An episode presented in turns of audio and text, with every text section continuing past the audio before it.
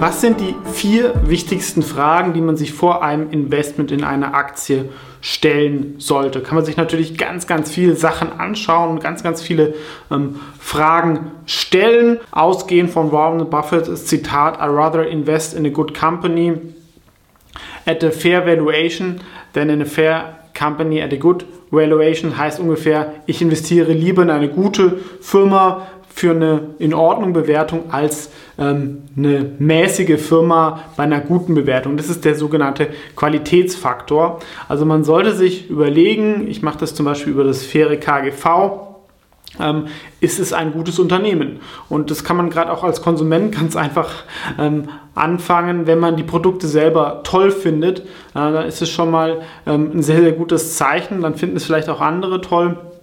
Oder wenn man sehr, sehr viel Geld für die Produkte dieses Unternehmens ausgibt, ähm, ist das auch ein gutes Zeichen, wenn man das gut versteht. Also es gibt oft ähm, viele Faktoren, dass man sagen kann, ähm, es ist ein gutes Unternehmen oft, das kann man auch in solchen Sachen sehen, wie, wie hoch sind die Margen, ja, wie hoch ist das Umsatzwachstum, das sind alles auch solche Qualitätsmerkmale eines Unternehmens, aber halt auch softe Faktoren wie die Unternehmenskultur etc.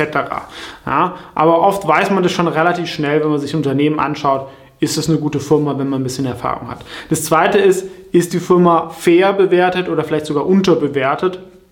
Bei mir geht es, wie gesagt, nach dem Ferien-KGV, dass ich sage, okay, welchen Faktor auf den jährlichen Gewinn bin ich bereit zu zahlen? Wenn ich sage, 20 Mal ist fair, ich kriege es für einen 15er, dann wäre es ein Kauf. Man kann es auch nach dem Kurs-Umsatz-Verhältnis machen, indem man sagt, wenn die Firma nicht mehr wachsen würde, was wäre so eine Marge, die das äh, Unternehmen schaffen würde, dann multipliziert man das mit dem fairen KGV. Wenn das faire KGV zum Beispiel äh, 20 wäre und die Nettomarge 20 Prozent, dann wäre ein vierfaches Umsatzmultiple Fair ist halt vor allem bei Wachstumsunternehmen. Und das dritte wäre eine Sum of the Parts Analyse oder NRV, dass man schaut, okay, ist eine Beteiligungsfirma vielleicht, hat fünf oder 50 verschiedene Firmen, dass man berechnet, was sind diese ungefähr wert und was ist es an der Börse aktuell wert. Das sind so die drei Methoden, mit denen ich hauptsächlich arbeite. Aber gibt es natürlich noch viele andere, wie eine DCF-Methode oder ähm, Optionspricing etc.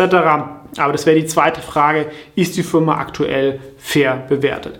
Die dritte Frage ist, ist es aktuell ein guter Zeitpunkt, ähm, diese Aktie oder diese Branche zu kaufen. Ne? In den letzten fünf Jahren ähm, haben leider Firmengewinnentwicklungen gar keine so große Rolle gespielt, sondern waren oft die Makrothemen Corona, Krieg, Zinsen, Trump, solche Themen, die dann irgendwie die Kurse auch ähm, beeinflusst haben. Und gerade wenn man vielleicht ein bisschen im professionellen Umfeld arbeitet, muss man natürlich auch kurzfristig schauen, dass die Rendite passt oder das Risiko.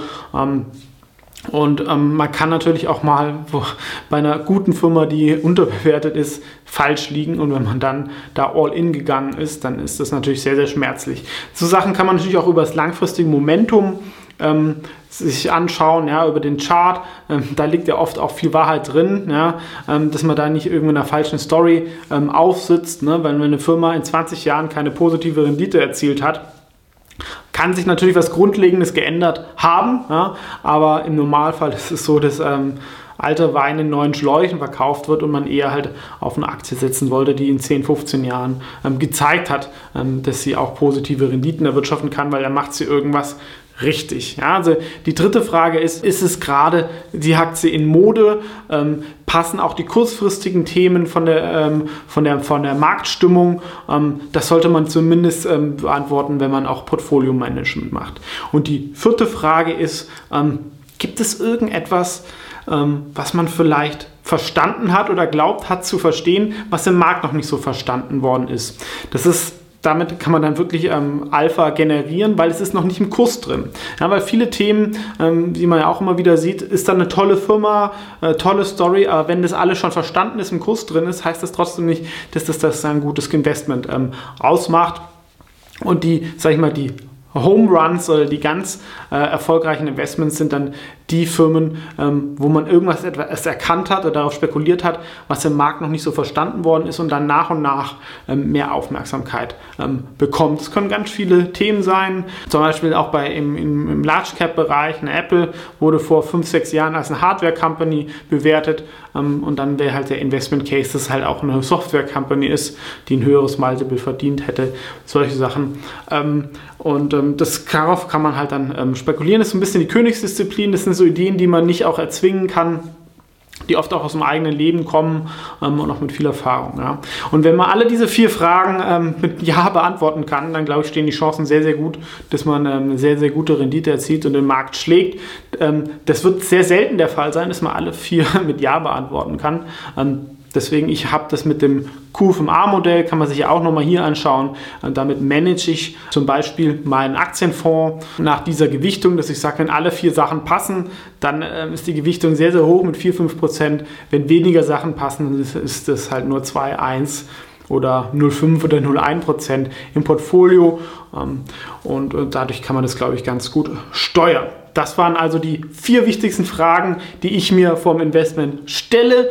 Ähm, gibt natürlich ähm, ganz, ganz viel mehr Fragen, die auch in diese Fragen mit reinstellen. Aber nochmal zur Wiederholung. Ist es eine gute Firma?